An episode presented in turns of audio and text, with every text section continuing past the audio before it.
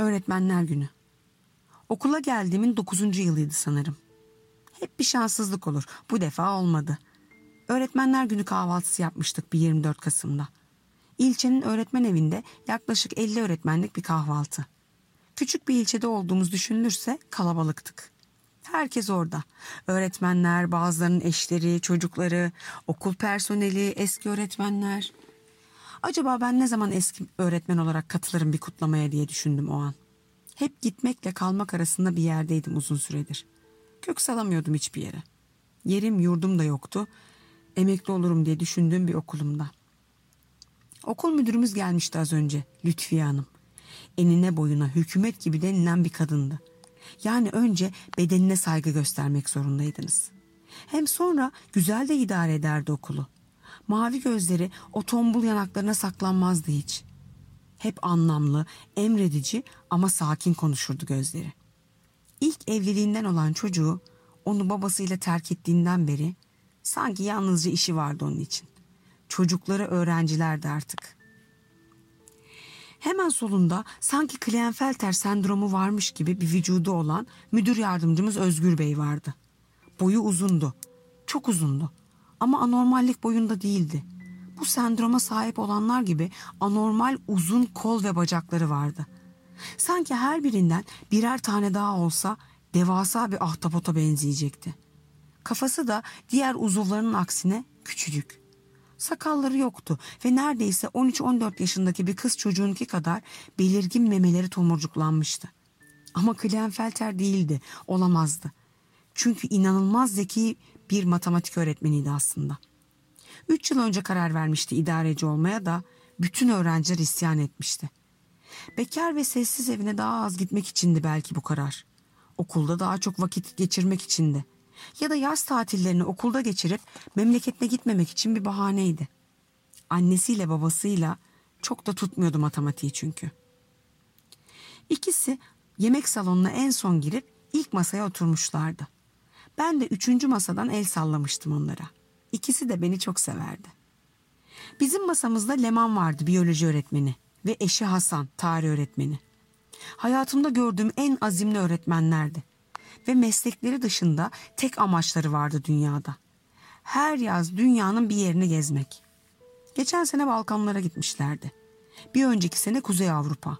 Bir yazda Mısır'a gitmişler. Ne güzel. Keşke böyle rahat bir hayal dünyam olabilseydi. Bir de Hatice abla ve kızı Ebru vardı masamızda.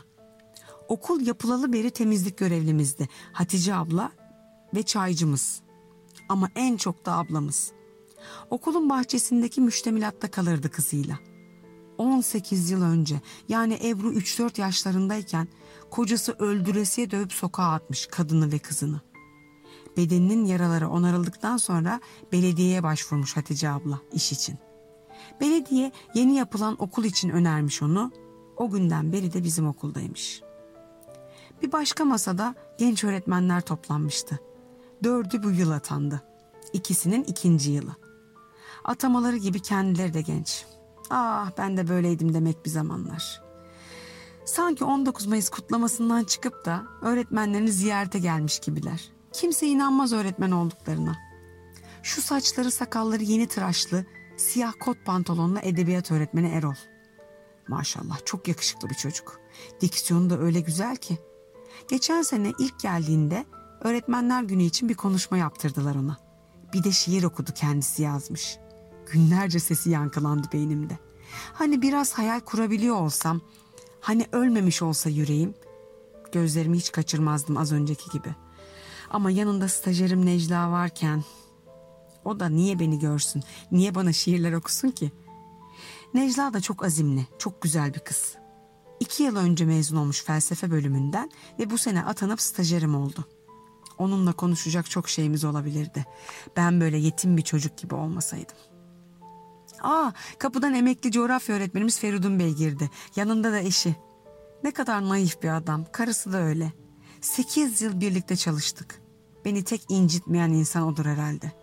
Üç çocuğu var, biri evli. Hepsi de harika okullar okudu çocuklarının. Eşi Mücella abla da tam yurdum kadını.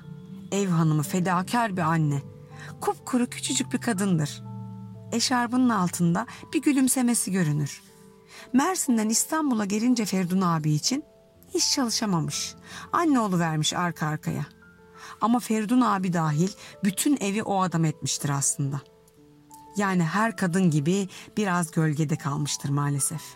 Bir roman kahramanı olabilecekken Nobel'i erkek olan eş almıştır. Yine de salona el ele girmeleri çok şey anlatıyor aslında. En büyük kahramanlığın birlikte el ele olursa kazanabildiğini gösterir. Ve bir yandan huzur, bir yandan umutsuzluk da verir insana. Yine kırılan hayallere götürür, yüzünü bir güldürür, bir düşündürür. Onlara el salladıktan sonra üçüncü bardak çayımı kapının yanındaki semaverden doldurmak için kalktığımda kapıdan üç kişi daha girdi. Üç eski öğretmenimiz. Biri beden eğitimi öğretmeni Yusuf Hoca. Diğeri dershane açıp istifa eden matematik öğretmeni Damla Hanım. Diğeri de bardağı düşürmeden masaya bıraktım. Erol'dan kaçırdığım gözlerim sana odaklanmıştı ki göz bebeklerimin titremesi görülmesin diye başımı çevirdim. Başka okula gitmek istedin geçen sene. Bir yıldır görmüyordum gülümsemeni. Daha doğrusu 16 aydır falan. Çok değişmemiştin aslında. Sanki biraz kendini salmış gibisin. Biraz dağınık giyinmişsin. Saçların da aklar artmış olsa da tıraş olmamışsın. Yan gözle görebildiğim kadarıyla bir gözlük vardı gözünde. Benim gibi sen de mi yordun gözlerini? Oysa birbirimize de bakamıyorduk bunca zamandır. Neden yoruldular ki? Bunlar değişmişti ama gülümsemen aynıydı. Aynı içten sıcak ses ve tebessüm. Tanıdığın her öğretmenle tokalaşıyorsun. Hepsiyle de güzel anılarım var çünkü. Mesela resim öğretmeni Rasim. Her akşam okul çıkışı oturup iki kadeh bir şeyler içmeden gitmezdiniz evinize. Hala da görüşüyorsunuz zaten. Aslında benimle de öyleydi. Çok iyi anlaşırdık seninle. Çok iyi arkadaştık. Zamanın jargonu kanka derdik birbirimize. Bazen sen bana biraderim derdin. Ben de sana kız kardeş diye seslenirdim. Cinsiyet değiştirmeye göze almıştık yani birbirimiz için. Herkes kıskanırdı bu dostluğu ama herkes. Rasim bile. Niye göze batardı ki güzel şeyler? Yatırıp kessem beni okulda belki bu kadar açılmaz alıcıları da kahkahalarımız rahatsız etti hepsini. Sonra bir şeyler oldu. Kıskananları mutlu edecek. Ve oldular da gerçekten. Yakıştırma, yakıştıramadıkları arkadaşlık kül oldu. Her şey masal oldu. Ateş söndü, kor oldu. İşte o gün benim hayallerim yerle bir oldu. Bir daha uyanmadım uykudan. Hep komada kaldım o günden beri. Yaşıyorum sandılar ama ben çoktan gömülmüştüm. Dua ettiler mi başımda? Bilmiyorum. Sonra tokalaşma sırası bana geldi. Bütün kem gözler üstümüzde. Senin de mi yüreğin titriyor? Görüyorum. Acaba beni pas geçer mi derken sıcak küçük elini uzattın bana. Merhaba dedin. Gözlerim gülümsedi o anda. Hoş geldin.